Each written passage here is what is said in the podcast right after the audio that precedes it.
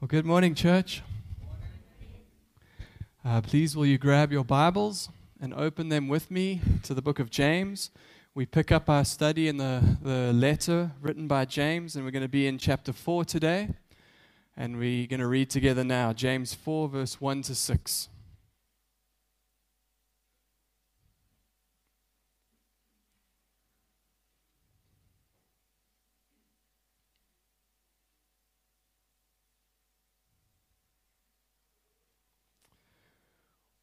What causes quarrels and what causes fights among you?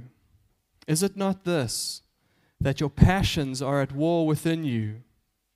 You desire and do not have, so you murder. You covet and cannot obtain, so you fight and quarrel.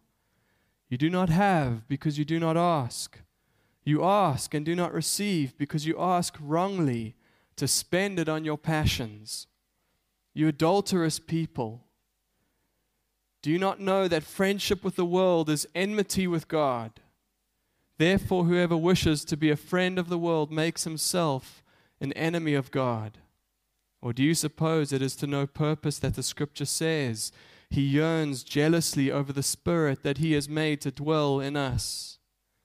But He gives more grace.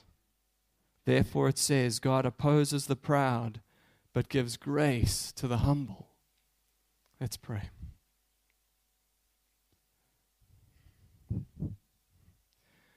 Our Lord, it is exactly this promise that we rely upon this morning, that you give more grace, that your grace is greater than all our sin. You promise that you give grace to the humble. And so we pray, Father, that you would help us this morning, that whatever pride is in our hearts that would cause us not to hear from you today, not to respond to your life-giving word, that you would deal with that pride in our hearts, that you would break through the hardness of our hearts, that you would soften us by your Spirit, and that you would bring life to your church, we pray. Amen. This week, while I was driving the kids to school, I was able to listen to a sermon on this passage by a pastor named Michael Kruger. I thought his opening sermon illustration was so good, I decided to steal it, and I ripped off his sermon title at the same time, just for good measure. He tells the story of a man named William Golding. In 1954, he tried almost unsuccessfully to find a publisher for a novel that he'd written. He was rejected 21 times by 21 different publishing houses before a small publishing house picked up his novel, and even there, the first reader rejected it as well. The novel is about a group of preteen boys who found themselves stranded on a deserted island after their plane crashes. There are no adults around, and they have to survive while they hope for rescue from a passing ship. During their attempt to survive, they start, in effect, this primitive society with order and rules so that it wouldn't be every boy for himself. But it isn't long before problems begin to arise. The fabric of their little society begins to tear. There's fighting and factions that leads to terrible violence on that island. And much of the fighting centers around this pair of reading glasses. It's their only means of producing fire so that they can cook food and have a signal fire that would signal down any passing ships. It's their hope of escape. And this pair of spectacles tears them apart. It's a book that the Time magazine has called one of the most important books of the 20th century. And you probably know which book I'm talking about, right? It's called The Lord of the Flies. Why is that book so important? Well, the 20th century was one of the most brutal in the history of mankind. More death, more war, more violence than all the centuries before it. And the book says something about us that society doesn't like to acknowledge, but if we are honest with ourselves, is true. You see, we like to think that if we could solve all those social problems out there, solve the things in this world that are not right, then everything would be okay. And Golding says, wait just a minute. Even if we could start over with a clean slate, with the innocence of youth, it wouldn't be long before we devour one another again. Our problem is not forces out there. Our problem is in here. It's in our nature. Of course, the Bible agrees with this. And it's a point that James makes in his passage today. Chapter 4 begins with this problem that he addresses. What causes quarrels and what causes fights among you? You look around in the world and you don't have to look very long before you see this. Quarrels and fights. It's not difficult. Wherever we turn, from the Twitterverse where people who have never met tear one another apart, to your workplace where you see people gossip and lie and destroy to get ahead, even to the home. Many homes are smoldering ruins or powder kegs just waiting for the smallest of sparks. Unfortunately, our propensity for conflict doesn't disappear within the four walls of the church. You may have heard the story of the mother who went to pick up her daughter from school, and she picked up her daughter and a group of her friends who were coming over for a play date, and they were playing outside while the mother was working inside, and she heard this great commotion, raised voices, heated arguments. The girls were shouting at one another. So she rushes outside to see what's going on. She says, girls, what's going on here? And her daughter responds, oh, don't worry, Mom. We're just playing church. The problem James addresses in this letter is still a problem today. But James wants to pastor us into something else. So you remember how chapter 3 began, and he said we are to guard our tongues. Be careful how we speak to one another. And then it continued. The last time we were in James, in chapter 3, verse 13 to 18, James presents two ways to live. The first way is worldly wisdom. It's based on bitter envy and selfish ambition. It leads to disorder, James says, and every vile practice. But there's another way, wisdom from above, that is pure, he says. It's peaceable, gentle, open to reason. It's full of mercy and good fruits, impartial, sincere. And it results in a harvest of righteousness that is sown in peace by those who make peace. Church, this is what we want.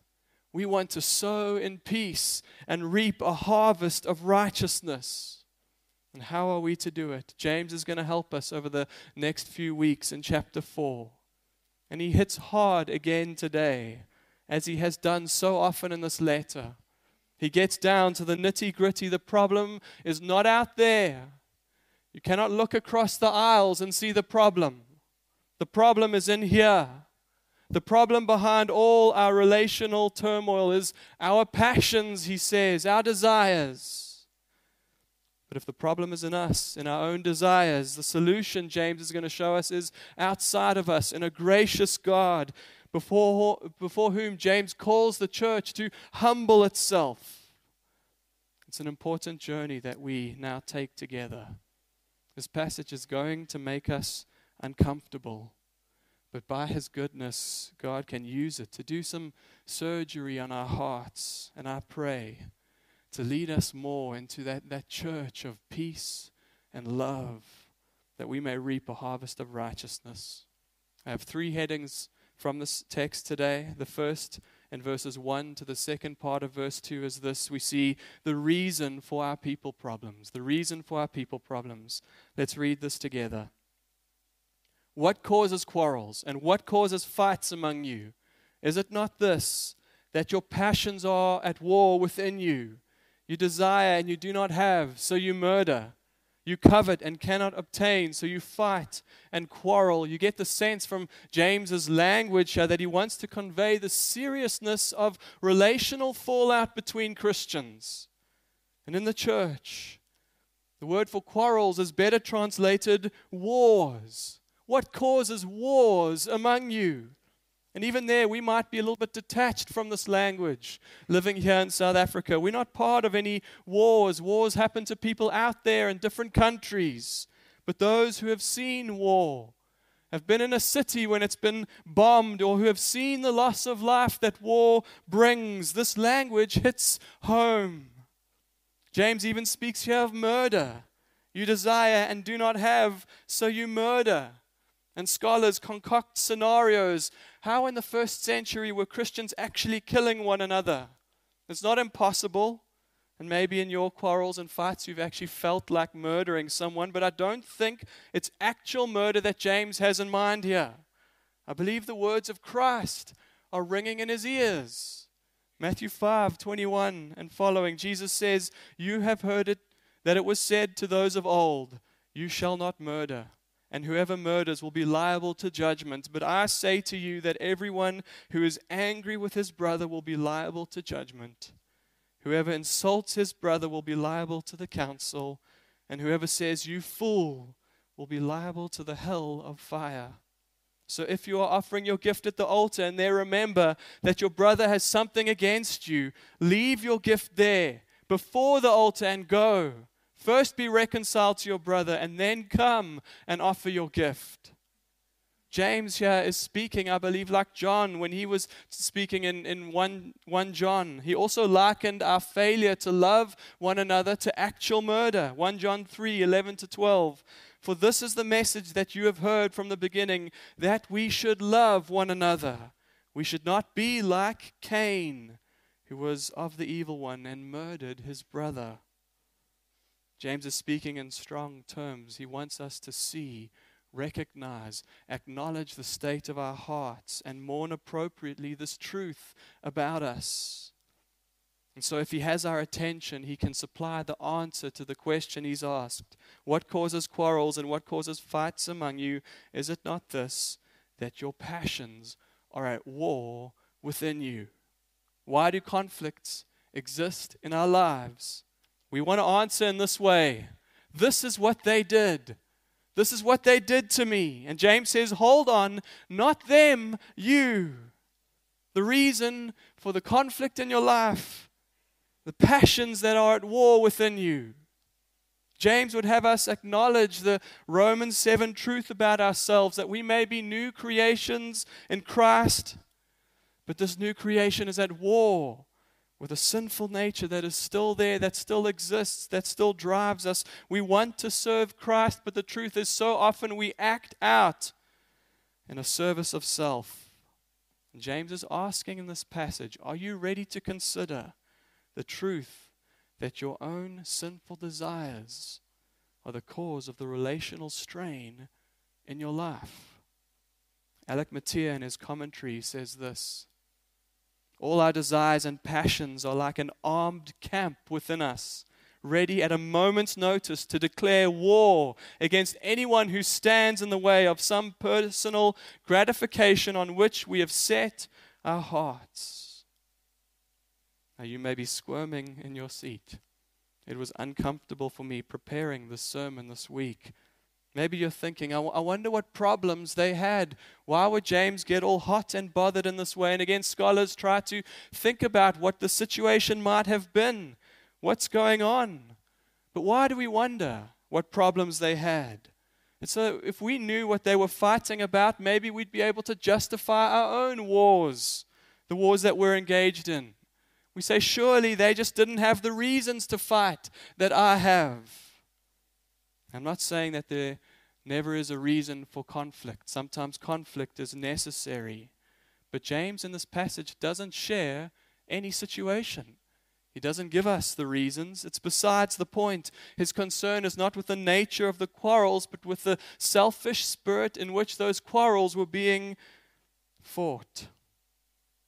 James would have us come to our conflict, the relational struggles we have in our lives, with the right question about all of our conflict, and that question is this: what do I actually want? What do I want? That's different to the question, what am I fighting about? Or what is the event that led to this?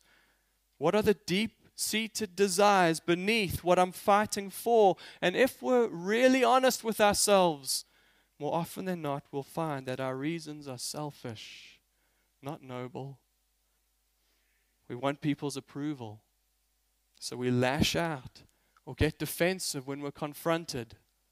We desire position or recognition or attention, and so other people become the competition or the obstacles in our way. We are envious, so we put others down, or we want to be seen to be right, so we gossip and put others in the worst light possible. We desire revenge, so it's actually bitterness that is nurtured in our hearts day after day, week after week, year after year, and we plan and we scheme. Or we think we just deserve better. We feel underappreciated, and so we act and we speak from wounded pride. And I no doubt the sins of others play a role in our conflict, but the truth is this: we act out our own sinful passions and desires, all the while oblivious or self-justifying. And righteousness and peace are sacrificed on the altar of personal gain in our lives. What do we want? You may say, I want Christ to be glorified. I want Him to be glorified in my life. Then you need to learn how to act and speak out of love for one another. If we want Christ to be glorified in the church, then we need to love one another.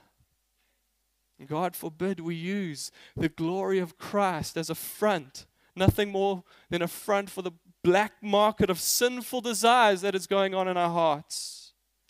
We've got to be serious, church. Heed the warning that God gave to Cain before we commit murder. Cain had grown envious of his brother. Abel had the favor of God, and Cain did not. And God came to him and asked him another way to pose the question, why are you angry? Why are you angry? And then he warned, sin is crouching at your door. It desires to have you. You must rule over it. Well, after giving reason for the people problems we have in the church, or that were in the church, James raises the stakes a little bit.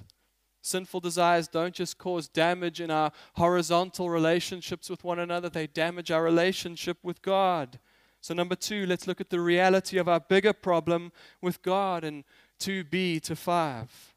In answer to the question, why are there wars among you? James answers, your passions war within you. And now he shifts the focus. The indictment grows. He speaks of passions again. But now he speaks of them in relation to the sign that exists, that there is actually relational fallout between you and God. That sign in verse 2 to 3 is that you have a prayer problem. Let's read this together. You do not have because you do not ask. You ask and do not receive because you ask wrongly to spend it on your passions. There are 2 cases that James is speaking of here. The first person is one who is frustrated by lack. You do not have, James says, and the reason is because you do not ask. Now, what is James saying in this verse? It is true that sometimes we don't receive because we just don't ask.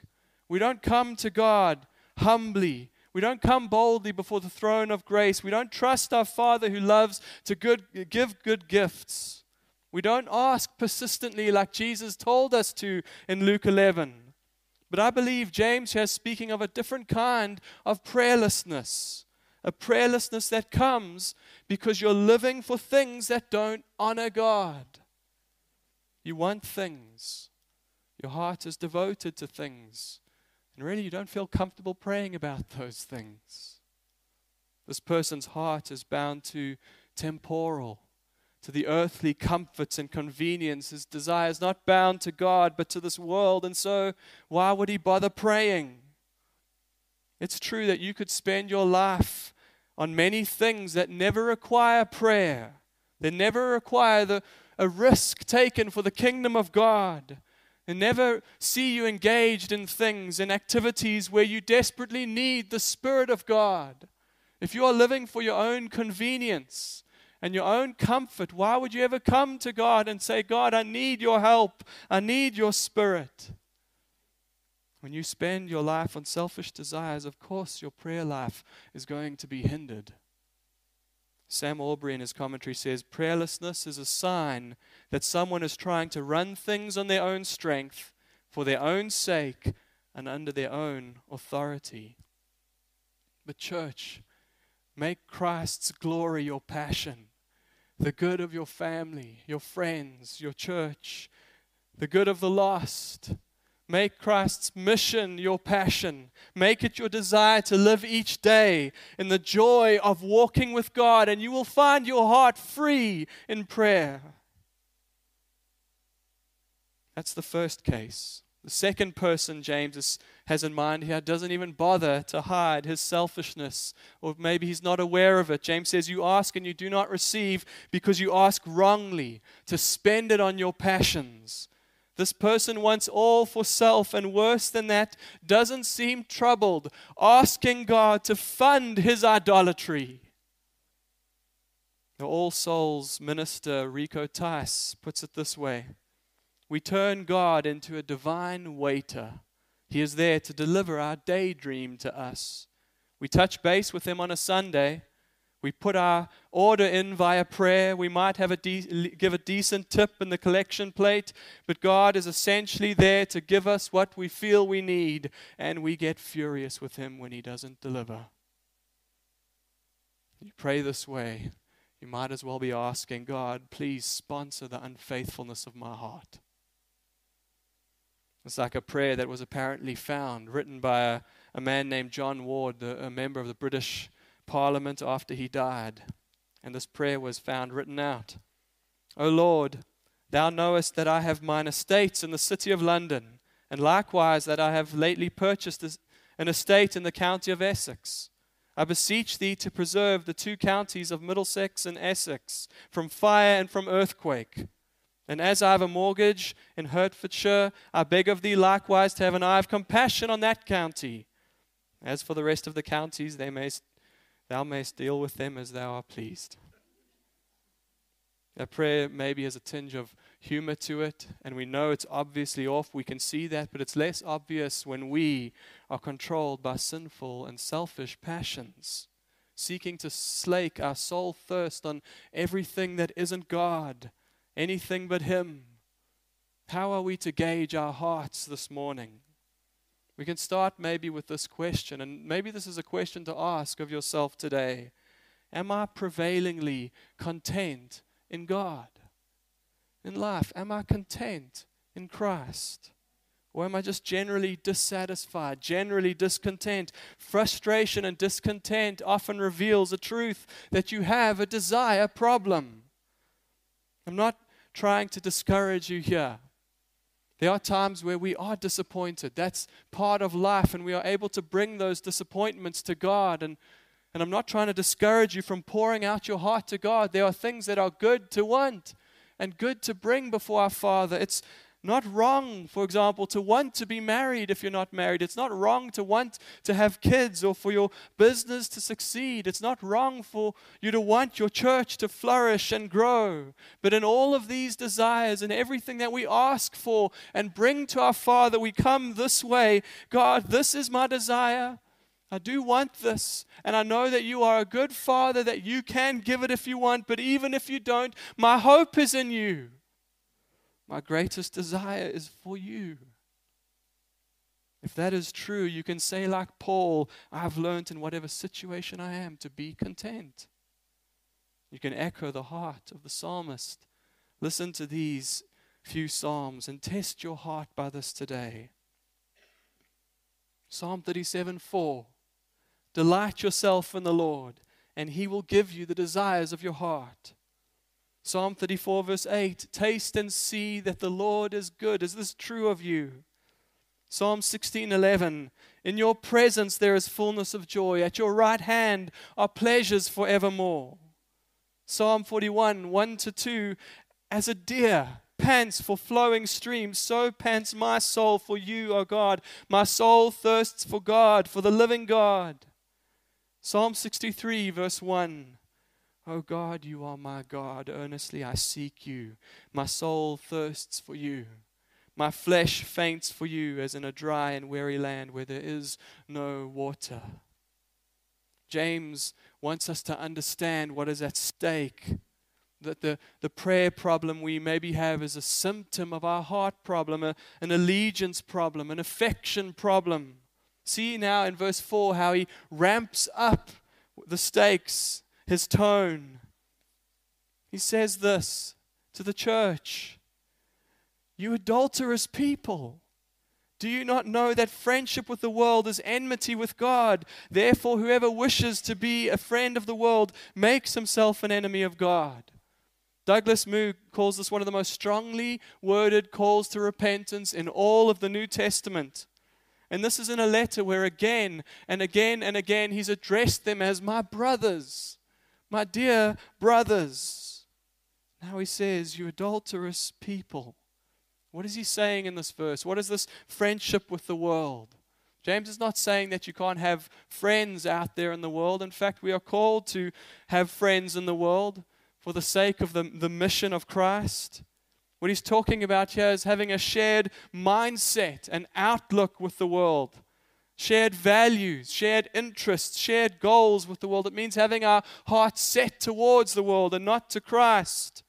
Church, there is a worse outcome to unbridled passions having control than factions and quarrels in the church. This is worse, enmity with God. Whoever wishes to be a friend of the world makes himself an enemy of God.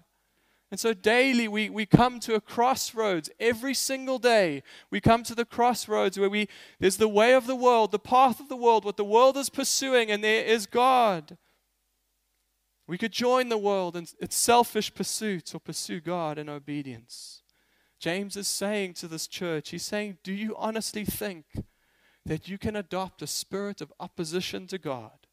That you can choose to cultivate heart attitudes and affections that are dishonoring to Him, that you could engage in pursuits that are contrary to His will, that you could make the self-pleasing life with its desires your daily bread and butter and not become His enemy.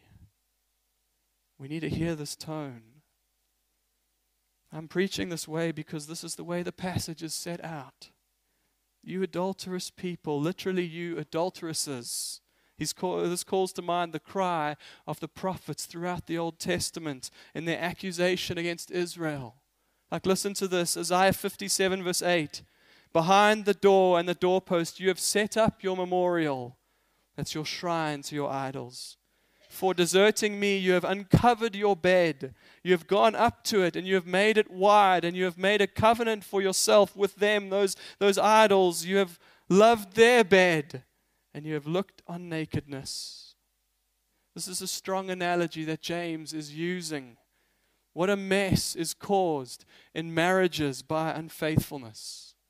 All the intimacy and all the friendship that's meant to mark that relationship is fractured. Should our God just tolerate the unfaithfulness in our hearts? It's good for Him to demand our whole heart. Just like a husband and a wife, it's right for them to demand the heart of their spouse. This might be what James is saying in verse 5. It goes on, he says, or do you suppose that it is to no purpose that the Scripture says, He yearns jealously over the Spirit that He has made to dwell in us. If the ESV is correct in this verse, James is saying here, there's not one verse that he's pointing to that we can see, but there's a big theme in Scripture that teaches that there's an appropriate jealousy that God has for the hearts of His people. The Spirit that He made to dwell in us was made for Him. By design, friendship with God, that is the path to peace and joy. That's the green pastures that David is talking about in Psalm 23.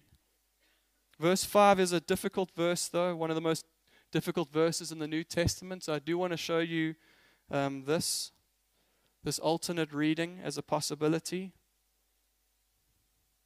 My tablet starts working again. Let me read it from there. Or do you think Scripture says without reason that the Spirit He caused to live in us envies intensely? So we're not sure from this verse who the subject of the verse actually is. If it's God Himself, that He's jealously yearning over the Spirit that He made to dwell in us, or the jealousy that is spoken of is the jealousy of our spirits. From the one sense, from my perspective, when he says, do you suppose that it is to no purpose that the scripture says? I think that makes more sense with the first reading, because that he yearns jealously over the Spirit is a grand biblical theme. I think that might be what James is pointing to. But the problem is, and why there's equal support for the other reading, is that there's no time in the Bible anywhere where the word that James uses for yearns jealously here, there's no time ever that it's used positively. In fact, when the jealousy of God is spoken of, it's always a different word. So that might be the second reading there. If that's what James is speaking of here, he's calling for a deep introspection from the church, saying, be aware of the reality of your heart, sober reflection on the state of our hearts. He's saying we need to be serious, church, about the signs, the relational fallout in our lives, in our hearts. We need to be serious about those signs. And maybe this passage for you today has been a sober reality check. Maybe you consider the relationships in your home, relationships you have in the church. Maybe you know your life has tended toward selfish pursuits or toward frustration or toward discontentment, and that points to a friendship with the world. I don't want to leave you feeling overwhelmed or hopeless at all, and that's not where James leaves us. There is hope, and he's going to spell this hope out more next week as we come together in verses 6 to 10. But for today, let's just close by touching on it. Number 3, the reason for our hope in verse 6. The reason for our hope. Spiritual adultery, enmity with God. James's rebuke in this passage is a strong one, and it's a clear one, but it is also a loving one. James loves the church. It doesn't do to pay lip service to friendship with God while the reality in our hearts is that our true loyalty lies in the world and in its values. That may be true of you. You might have gone to church your whole life, but if you are honest with yourself and you looked at the state of your heart, really, your heart is in the world. It doesn't belong to Him. But there is hope. How do we become friends of God? What makes us a friend of God? It's not through our spiritual fortitude. It's not through the exertion of our will or our efforts. It's all through His grace. Church, when did Christ die for us? Romans 5 verse 10, while we were enemies, we were reconciled to God by the death of His Son. Enmity, animosity, this language, estrangement is not removed by my faithfulness. It's removed by the atoning sacrifice of Christ. And how am I kept a friend of God? 1 Peter 1, you are kept by the power James has revealed in this passage. He can still say in verse 6, gives more. Therefore it says, God opposes the proud, but gives grace to the humble. There is more grace for us today. Matthias says in his commentary, what comfort there is in this verse. It's that God is tirelessly on our side. He never falters in respect of our needs. He always has more grace at hand. He is never less than sufficient. He always has more and yet more to give. Whatever we may forfeit, put self first.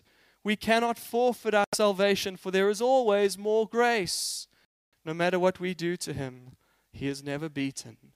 We may play false to the grace of election, contradict the grace of reconciliation, overlook the grace of indwelling, but He gives more grace.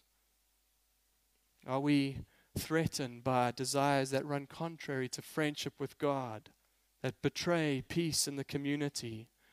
Church, His grace is greater today than all our sin. May we sit today under that grace, under the fountain of it, and receive it. Are you held captive, perhaps, by a need for praise, or by the fear of man, or by the desire to be right, or by the tug of bitterness in your heart, or by a desire for revenge? Cry out for grace today to be satisfied by His love, by His peace, by His reign, the praise of His name. Have you lived a slave to self? Your passions hurting those around you. Cry out for grace today. The grace of desiring the unfading glory of Christ over the unsatisfying shadows of this world. Are you maybe today finding it difficult to wait on God's timing for relief, for answer to your prayer? Bring your prayer as a simple prayer to the Father today. Oh Lord, there are disappointments that sometimes threaten to steal my joy, but you have promised more grace. Your grace is enough for me today. You've promised that you give grace to the humble. Help me humble myself before you and be satisfied this week by your goodness. In closing, I want to share this as a prayer. I found this old hymn this week written by Annie Johnson Flint. Listen to the words. Let's bow our heads together. Listen to these words and let them seep into your soul. He giveth more grace when the burdens grow greater. He sendeth more grace when the labors increase. To added afflictions he addeth his mercy. To multiplied trials his multiplied peace. When we have exhausted our store of endurance, when our strength has failed ere the day is half done, when we reach the end of our hoarded resources, our Father's full giving is only begun. His love has no limits, his grace has no measure, his power has no boundary known to men. For out of his infinite riches in Jesus, he giveth and giveth and giveth again. Oh Lord, we do need your grace, and we cry out for your grace today, that you would help us to find our satisfaction in Christ, that we would be content with what you have given to us, that we would be content with our lives before you. Father, we do sometimes face disappointment in relationships or disappointment in the things that happen.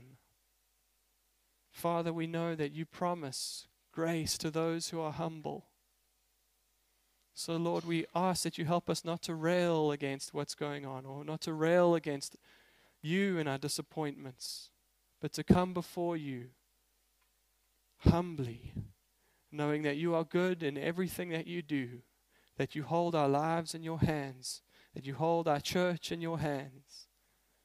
Lord, help us to live, to speak, to act, not for selfish desires that are in us, but for the glory of Christ in everything that we do. Help us sincerely to desire that his name would be magnified, regardless of what happens to our name. And Jesus, we pray. We pray sincerely that more and more you would be glorified in this place, among this people who do love you and are waiting for you. Amen.